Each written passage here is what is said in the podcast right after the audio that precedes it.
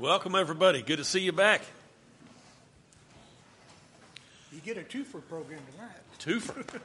All right, you going to be up here too? Are you the Are you the second of the twofers? I'm back up. Backing way up. Are- Yeah. I don't know if you heard. One of the things Harold said in his prayer was asking the Lord to help us grow in our faith, and this is how we do it. One of the ways we do it. We open up His Word and we talk about what it says, try to make application to ourselves, so that we'll be a little more, a little more like Jesus. So we are talking about Jesus from the Gospel of Luke. Welcome to all of you who are here. Welcome to all of you online, and you who are online cannot see that there has been some kind of a huge shift in this congregation. The the North congregation has moved to the South, and we we've got a full congregation over here, and you guys are just kind of begging for uh, pew warmers, right? It, it what's that? Satisfied with what you've got? Is that something along those lines? Nisi's covering her face and Matt's laughing, so I don't know if that's a good sign or not.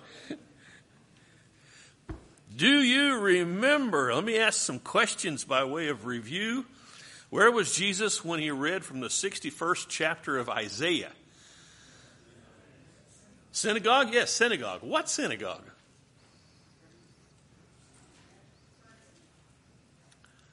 What town? Where did he grow up? Nazareth. Did somebody say Nazareth? If you did, this is the ear that doesn't work as well now. Seriously. So it, it was Nazareth, his hometown. He read from the 61st, first, I've been watching too much cartoons. 61st chapter of Isaiah. What did Jesus say following the reading of the 61st chapter of Isaiah, and how did the crowd respond to what Jesus said?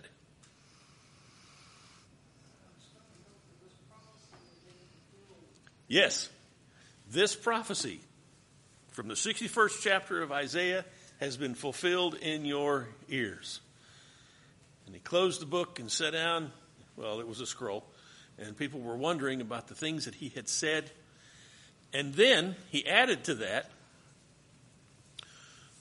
a little history about Elijah and Elisha and things that they did. How Elijah uh, blessed the, the, the Gentile woman, and Elijah or Elisha blessed the Gentile man, Naaman, namely. And at that point, what'd they do? And you can read this. It's not against the rules to go back to chapter 4 and read any of this. Just kind of refresh your memory. Yes, they got so angry they wanted to throw him off a cliff. There was no discussion. There was no, hey, you know, let's think about what he had to say there. They just wanted to throw him off the cliff. A very interesting turn of events. So, where'd Jesus go when he left Nazareth? Capernaum? Somebody say Capernaum? If you did, you're right. He went to Capernaum. That's about, uh, well, both of them are up in Galilee. So it's, it's a bit of a walk, not that far. And what observation did the people of Capernaum make regarding Jesus when he taught in their synagogue?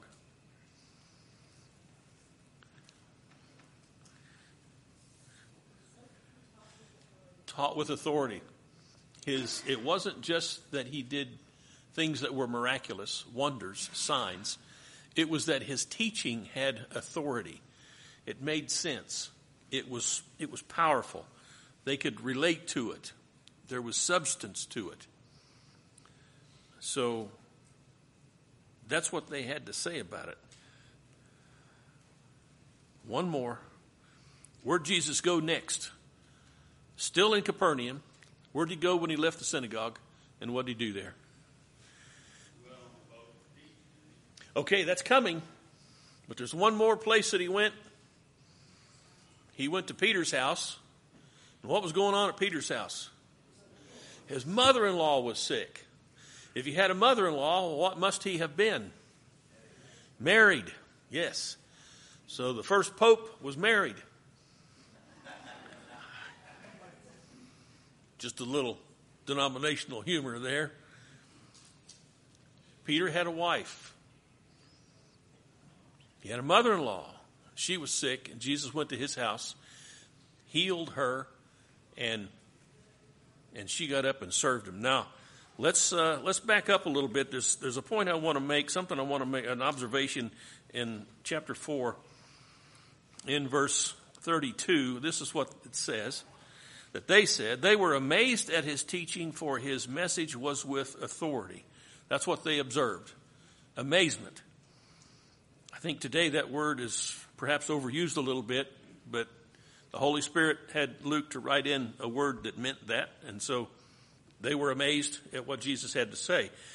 Then look down at verse 36. Amazement came upon them all. The reason amazement comes on them all in verse 36 is because in the in, in between verses, what did Jesus do? But he cast a demon out of a man who was there. And so this is what they said. What is this message? For with authority and power he commands the unclean spirits and they come out. So they're seeing him cast out a demon, an unclean spirit, but what is the observation they make about that? The observation they make is about the, the message. The message. Isn't that interesting?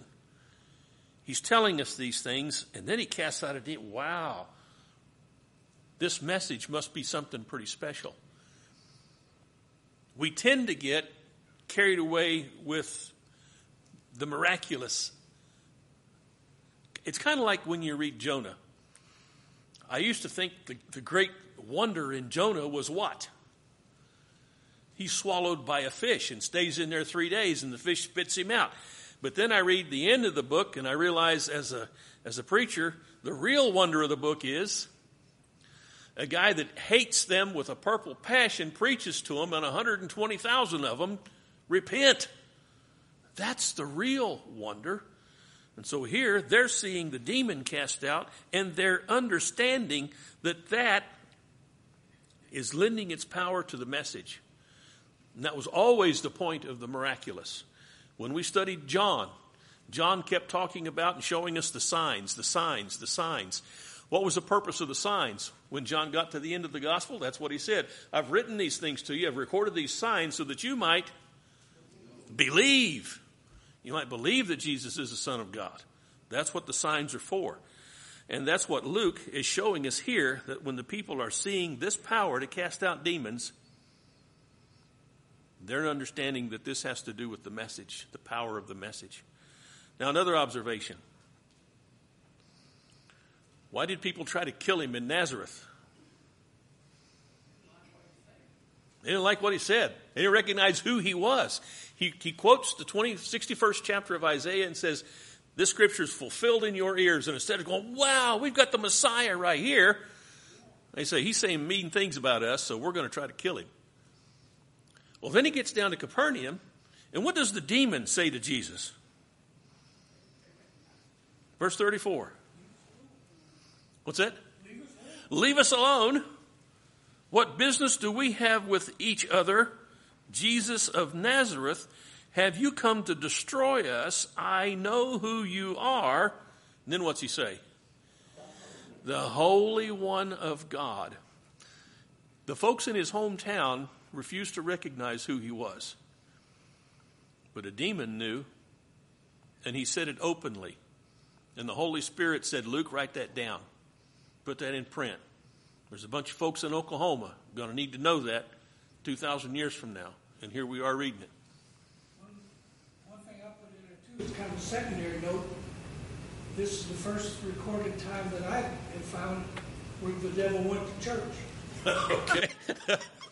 That's a good point. He will come to church. He's in the synagogue. That's where he heals this guy. Yeah. And isn't that pretty handy that, that this was able to take place right there? All right. Any observations, any comments about that? Let's. Down in the midst of the people, and he came out without doing him any harm. It would seem like to me if he threw him down, he'd be doing him some harm. Well, maybe he knew how to fall. That's that's what they said in a in a judo class. You just you got to learn how to fall. You you know that's how the Israelites conquered the the Canaan land, don't you? They went in there and used that jujitsu. And all right, moving right along. yeah. I can't believe you've not heard that before. What's next? Let me see what we're doing next year. Let's read from chapter 5. Uh, chapter 5, verses 1 through 16. Who would like to do that one? Need a, need a hand for 1 through 16. Anybody feel like reading? Be careful, Brooke. It almost looks like you got your hand up. All right, Bob. Bob's got chapter 5, 1 through 16. And uh, I think let's just do one more and then we'll stop and talk about that and then we'll move on from there. So 17 to 26. All right, Shannon, thank you guys. The crowd was pressing around him and listening to the word of God. He was standing by the lake of Gennesaret. And he saw two boats lying at the edge of the lake, but the fishermen had gotten out of them and were washing their nets. And he got into one of the boats, which was Simon's, and asked him to put out a little way from the land. And he sat down and began teaching the people from the boat. When he had finished speaking, he said to Simon, Put into the deep water and let down your nets for a catch. Simon answered and said, Master, we have worked hard all night, caught nothing. But I will do as you say and let down the nets. When they had done this, they enclosed a great quantity of fish, and their nets began to break. So they signaled to their partners in the other boat for them to come and help them. And they came and filled both of the boats so that they began to sink. But when Simon Peter saw that, he fell down at Jesus' feet, saying, Go away from me, Lord, for, I, for I am a sinful man, O Lord. For amazement had seized him and all his companions because of the catch of fish which they had taken. And so also were James and John, sons of Zebedee, who were partners with Simon. And Jesus said to Simon, Do not fear, from now on you will be catching men. When they had brought their boats to land, they left everything and followed him. While he was in one of the cities, behold, there was a man covered with leprosy. And when he saw Jesus, he fell on his face and implored him, saying, Lord, if you are willing, you can make me clean. And he stretched out his hand and touched him, and saying, I am willing, be cleansed. And immediately the leprosy left him. And he ordered him to tell no one, but go and show yourself to the priest and make an offering for your cleansing, just as Moses commanded as a testimony to them. But the news about him was spreading even farther, and the large crowds were gathering to hear him and to be healed of their sicknesses. But Jesus himself would often slip away to the wilderness and pray. One day, as he was teaching, the Pharisees and teachers of the law, who had come from every village of Galilee and Judea and Jerusalem, were sitting there, and the power of the Lord was present for him to heal the sick. Some men came carrying a paralytic on a mat tried to take him into the house to lay him before Jesus. When they could not find a way to do this because of the crowd, they went up on the roof and lowered him on his mat through the tiles into the middle of the crowd, right in front of Jesus. When Jesus saw their faith, he said, Friend, your sins are forgiven. The Pharisees and the teachers of the law began thinking to themselves, Who is this fellow who speaks blasphemy? Who can forgive sins but God alone? Jesus knew what they were thinking and asked, Why are you thinking these things in your hearts? Which is easier to say, Your sins are forgiven, or to say, Get up and walk?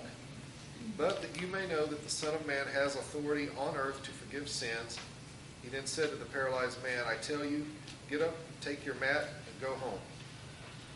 Immediately he stood up in front of them, took what he had been lying on, and went home praising God. Everyone was amazed and gave praise to God. They were filled with awe and said, We have seen remarkable things today.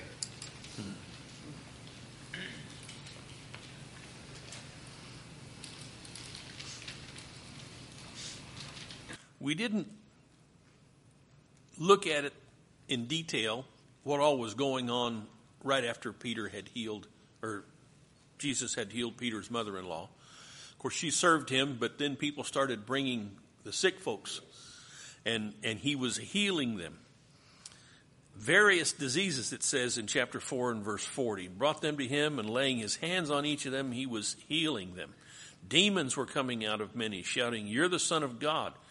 But rebuking them, he would not allow them to speak. So we've got the same thing happening from these demons as the other demons. They're all confessing his identity publicly to the folks who were there, and folks were in wonder and amazement. He tried to go to a secluded place, but what happened?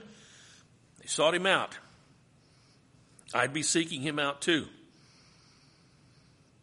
And you may remember in John's gospel when he meets that woman at the well, he asks her for a drink of water. And then he says to her this If you knew who I was, you'd be asking me, and I would give you water that would well up in you into everlasting life.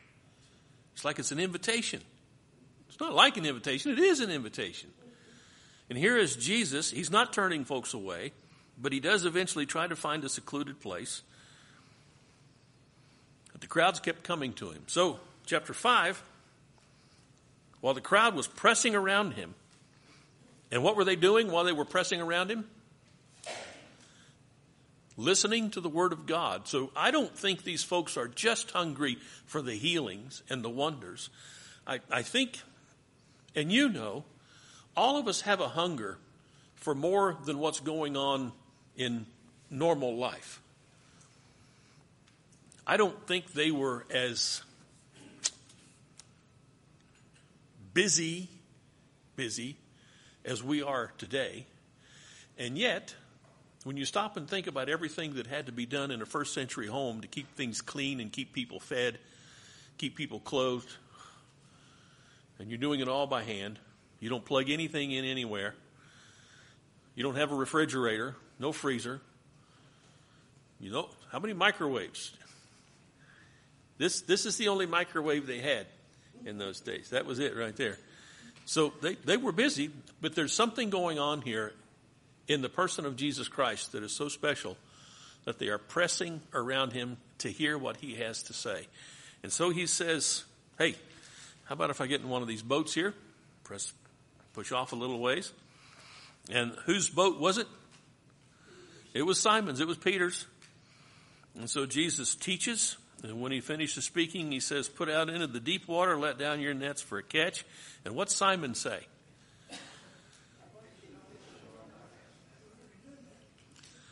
So, so here's, here's what makes sense to Simon. Experienced fisherman. This is what we've done, and this is what the result has been. Why should we respect anything else? But then what does he say? I will do as you say.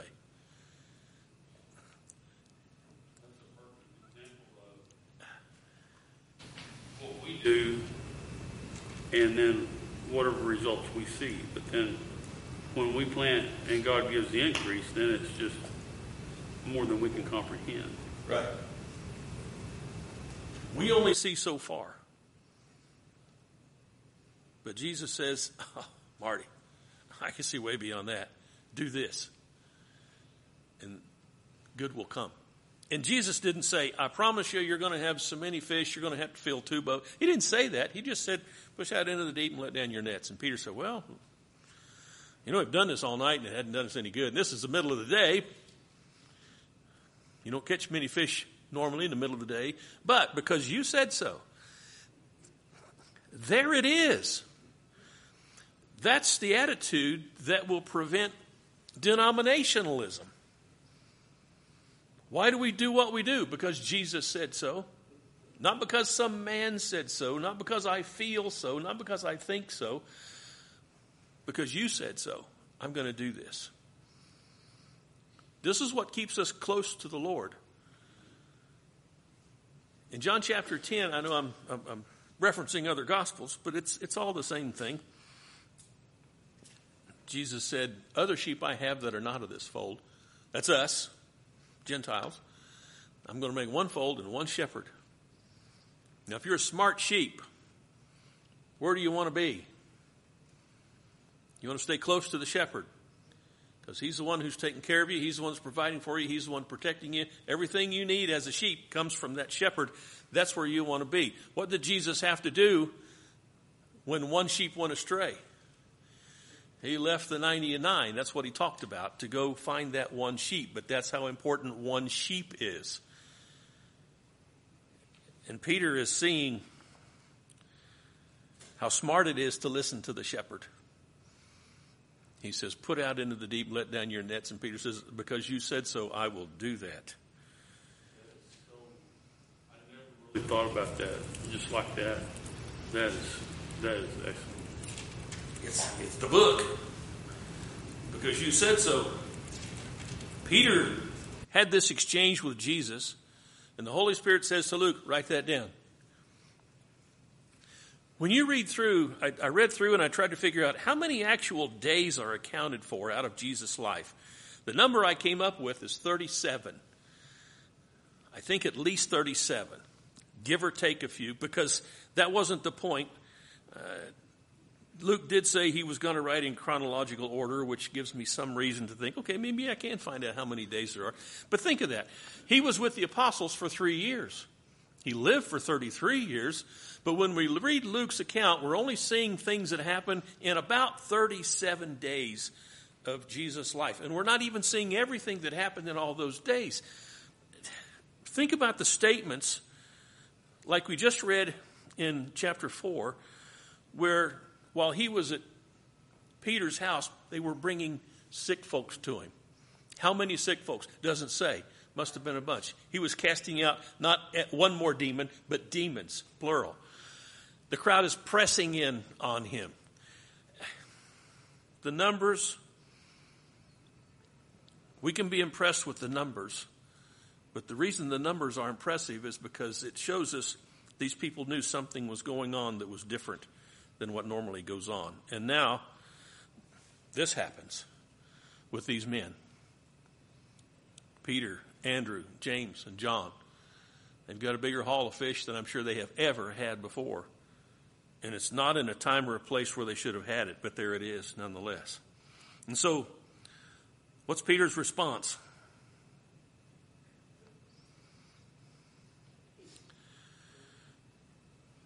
Look at verse 8.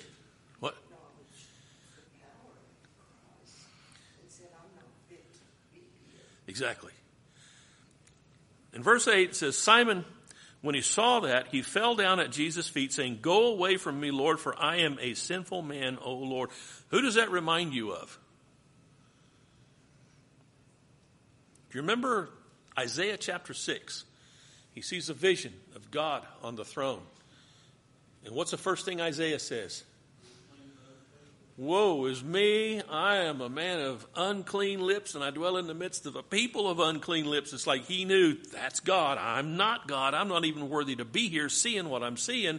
And God says, Brought you here for a reason. He has one of his angels take a, a hot coal off the altar that's in front of him and touch it to Isaiah's lips, which we would normally think, oh man, that would hurt and that would burn. No. What's it do? It, it cleanses Isaiah. And what does Isaiah say then? Have you seen the movie Fury? they talk about this passage. These soldiers in this story find themselves in a situation where if, if they run from the battlefield, a lot of their comrades are going to be killed later because the Germans are approaching. But if they stay there and try to slow the Germans down, well, that, and then that's, this passage comes up. Here am I, send me.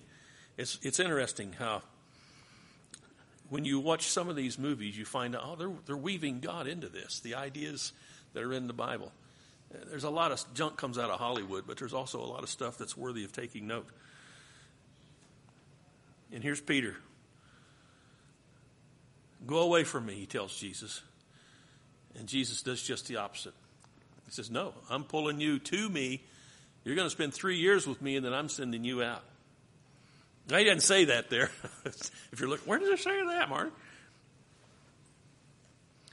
So, verse 10. So also were James and John, the sons of Zebedee, who were partners with Simon. And Jesus said to Simon, Do not fear from now on. What are you going to do? You're going to be catching men. You're going to be fishers of men. Jesus is going to make them that, and that's what he wants to make each one of us. Lights of the world, city set on hills, salt of the earth. So they brought their boats to land, and what they do?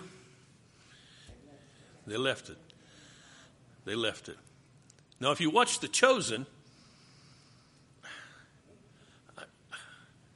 it's interesting how they do it, but I want you to understand that it's not in the text. In The Chosen, it shows what they do with all that money, but we're not shown that here. We're just shown that they understand they're in the presence of greatness, and because of that, they leave all of that business and they follow Jesus. So, verse 12 of chapter 5, who's he come in contact with? But a leper.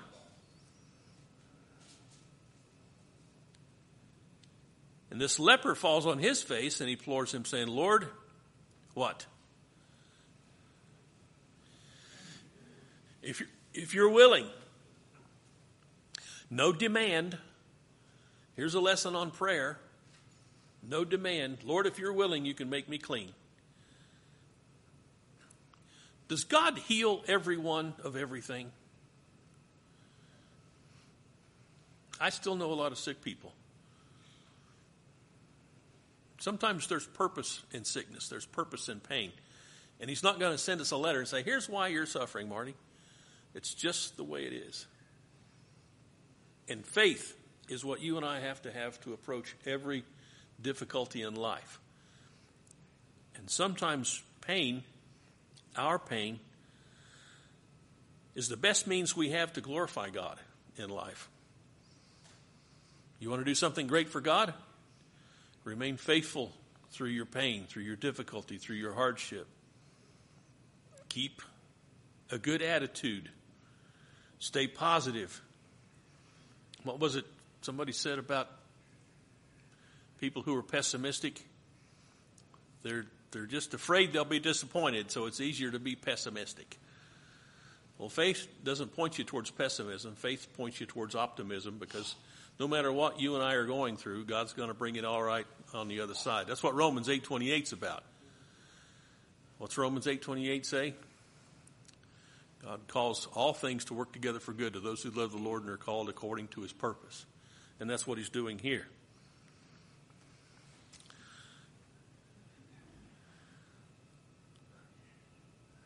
Verse 13 Jesus stretches out his hand and touches him. Were you supposed to touch a leper? No. Lepers are supposed to be staying away from everybody else. You cover your mouth. You go, unclean, unclean. And here's a leper imploring Jesus, saying, If you will, you, can cleanse me. And Jesus says, I'm willing, be cleansed. And immediately the leprosy left him. And then what Jesus tell him?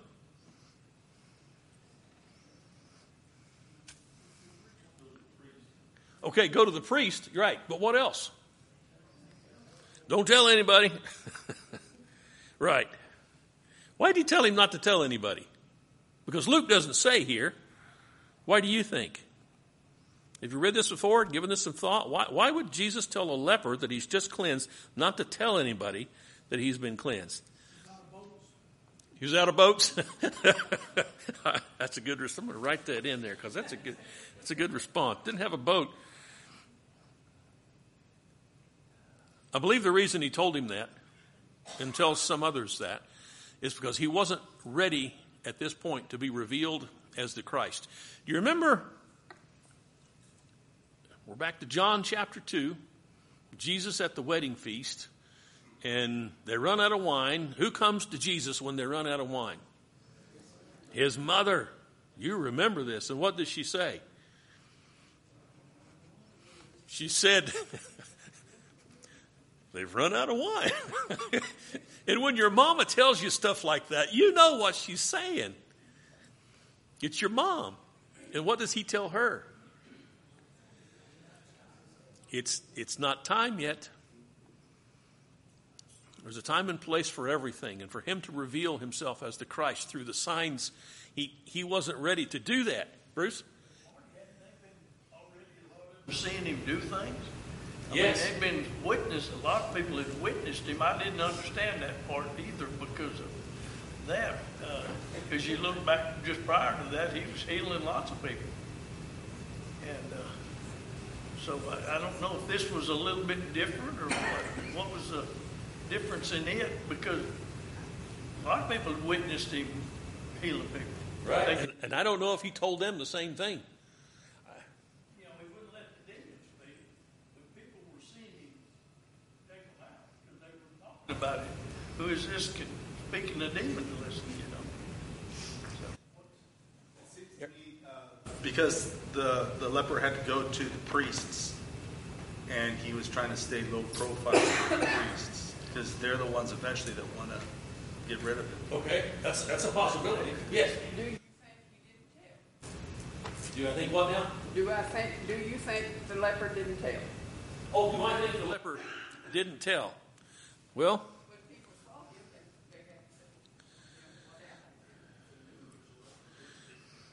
it says in verse 15, and, and this is more of a general statement the news about him was spreading even farther, and large crowds were gathering to hear him and to be healed of their sickness. So the news kept spreading. Whether it was this gentleman who'd been healed, I, I don't know.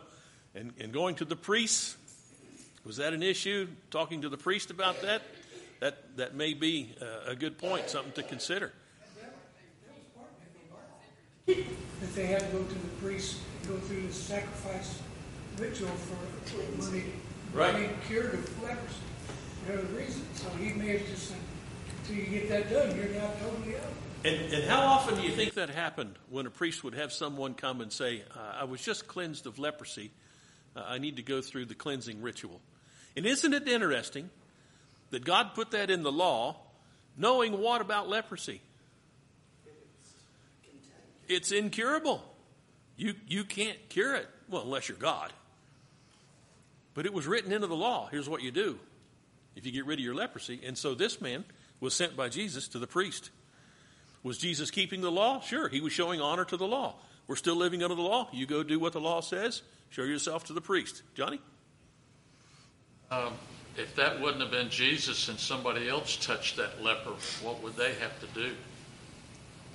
What would the person who touched the leper have to do? Well, he would have been ceremonially unclean. So there would have had to be some kind of cleansing go on for that.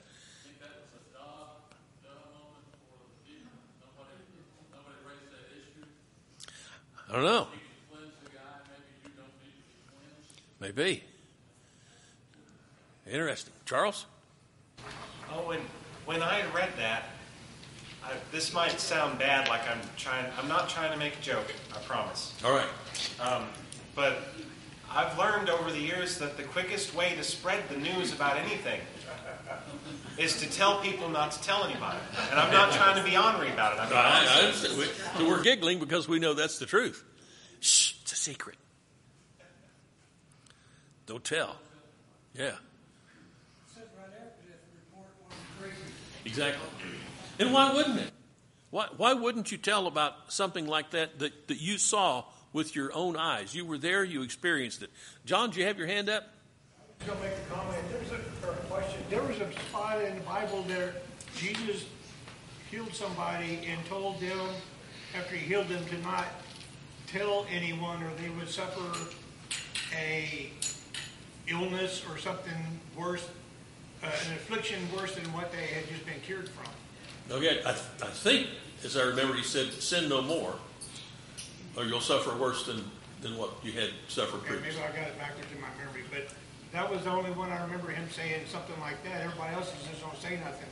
But that, that one character stood out where he will suffer an affliction worse than what you were cured from. Okay, there's your research question for next week. I want a five page report next Wednesday.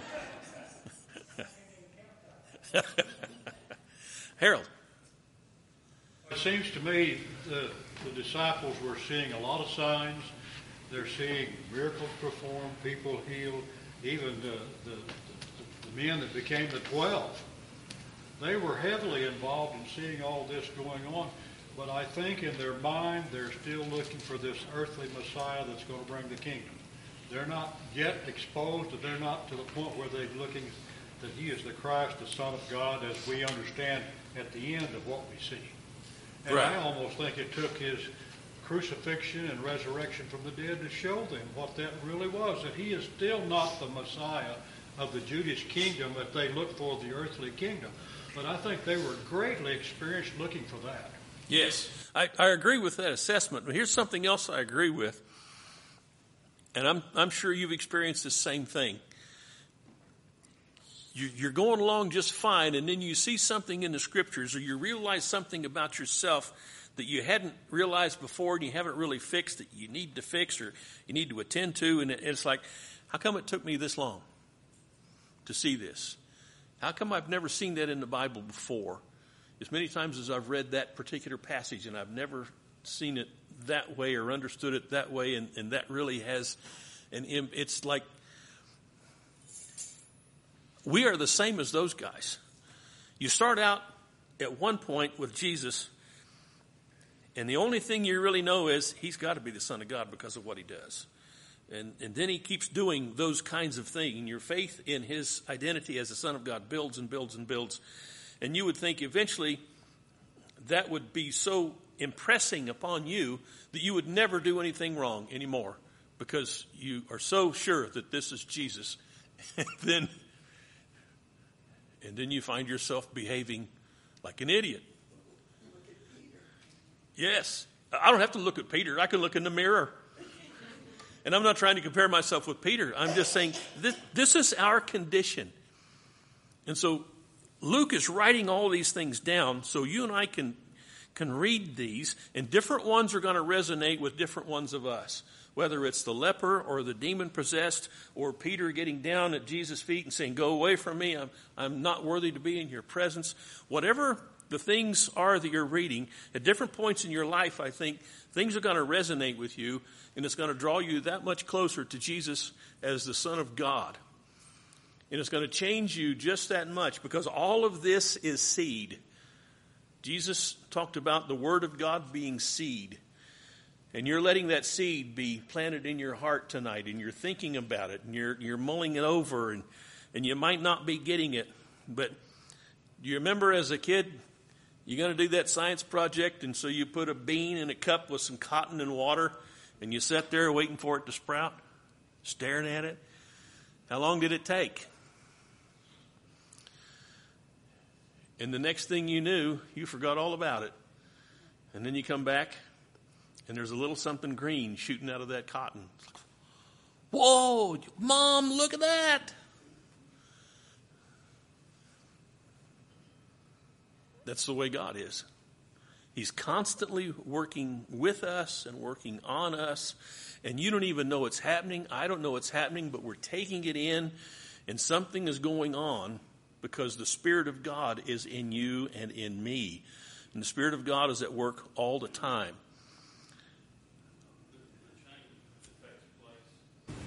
Uh, Nina's dad, I, I never knew him until he was probably right at 60. One of the finest people I've ever known. Her mom, same way. Knew the Bible. You know, they attended here. That's why I always heard about Choctaw. I wanted to come here because I'd had such a good experience from them and, and from their marrying their daughter. And I heard some of the stories after he got out of World War II, you know, until he became a Christian, that part of his life. And that's not the same man I knew. That changed, like what you're talking about. The, the disciples being with Jesus, just everything that's happening, they see it, they're starting to change, you know. And that's what he does to us. And I think sometimes in my mind, to get to the point that I remember back when I wasn't like that, and I worry that I get discount the changes that He's made to me through His Word and His grace. Right. And you read you read what's happening, and you see a leper comes to him, and what's he do? Puts his hand on him, and boom, he's cleansed. There wasn't no boom, I don't think, but a, a, man possessed of a demon comes, and Jesus casts him out with a word, and and he's good. And countless people come, and he heals them. And all of these healings are immediate. He never sends anybody away and say, ah, "Come back and see me in a couple of weeks, and we'll see how you're. No, it's just they're it's done. But Jesus never healed anyone, as far as I know, in that way from a character flaw. If your character was going to change, it was probably going to happen slowly over time. But at some point, you're like Peter. You realize he's God. And I need to bow down at his feet. And when you do that, things start to change. And it's gradual. And give yourself time. Give yourself time. Because it, it doesn't happen overnight. And even when it does happen, you can still go back. you don't want to, but you do. You, you, you're still made of flesh. You're still just a human being. And this is why God has said, I'm sending my son so you can put your faith in him, and I'm going to count that faith as righteousness because there's no other way for it to happen. And in the back of our minds, we keep thinking, oh, Lord, if you'll just give me time, I can be good enough. I can learn enough and be good enough, and, and I can come to church enough and get enough Lord's Suppers and put enough money in the collection plate. And no, you can't. No, you can't. Now, attend the assemblies, yes. Study your Bible, yes. Pray, yes. Take the Lord's Supper as we're taught to take. Do all of the things that God has taught us to do. But remember what Jesus said. He's going to read it a little later in Luke about the servant. He says, Even when you've done everything that you're commanded to do, what are you? You're still an unprofitable servant. Even when you've done everything you're commanded to do. Imagine accomplishing that in your life, getting to a point in your life where you can stand up and say, I now have spent a week without sin. And you'd probably say it just like that, wouldn't you? it has to be in your imagination because that's the only place that's going to happen. and so God says, here's, here's what I want to do for you. I want to give you my son, and I want to show you through what he does that you're going to know he's God. And he's righteous. He's not only powerful to heal sin, but he's powerful to remain righteous in the face of all of this opposition and conflict and contradiction. He's going to remain God. And you're going to put your faith in him, and he's going to pull you through. That's, that's what this is all about. Mike? We're doing good when we wake up? Yeah, right? And he's the one that wakes us up. Okay? You know, the apostles didn't know, it wasn't revealed to them, everything. He gave them the Holy Spirit. That's how it was revealed. And even Peter himself was corrected by Paul. Right. He wasn't perfect. You know. Yeah. They're a good lesson, Martin. Really good. Read, read that in Galatians and see if you're not embarrassed when you read that. You're not embarrassed for Peter. It's it's yeah. Yeah. Years ago, you know, when I when first somebody taught that to me, I thought, what, what in the world? Yeah. It's right there in Galatians. And, and bless his heart, that's written down for eternity. but here's the deal I think all of mine are written down too. Maybe just not in the Bible. That's what Jesus said. Every word spoken, what's going to happen? You're going to give an accounting for it. That means it must be written down somewhere, somehow. And I had, that's one of the things that gives me comfort about the blood of Christ. Because maybe all those videos won't be shown on Judgment Day of all the stuff I've done and the things I've said. Maybe that's going to let me off the hook for that. Because that would be punishment. And you know it. And you're sitting there thinking, man, I'd like to see that. yeah, but if you get to see mine, I get to see yours. So, what's that? Hope he hides mine in the cleft of the rock. He hides yours in the cleft of a rock. Oh yeah. Exactly. I think I read that somewhere. That I believe that's a second bell, and Charles is having fun pressing that button back there. So we have to quit. Um, anyway, that's where we are. Lord love you. Appreciate you being here tonight.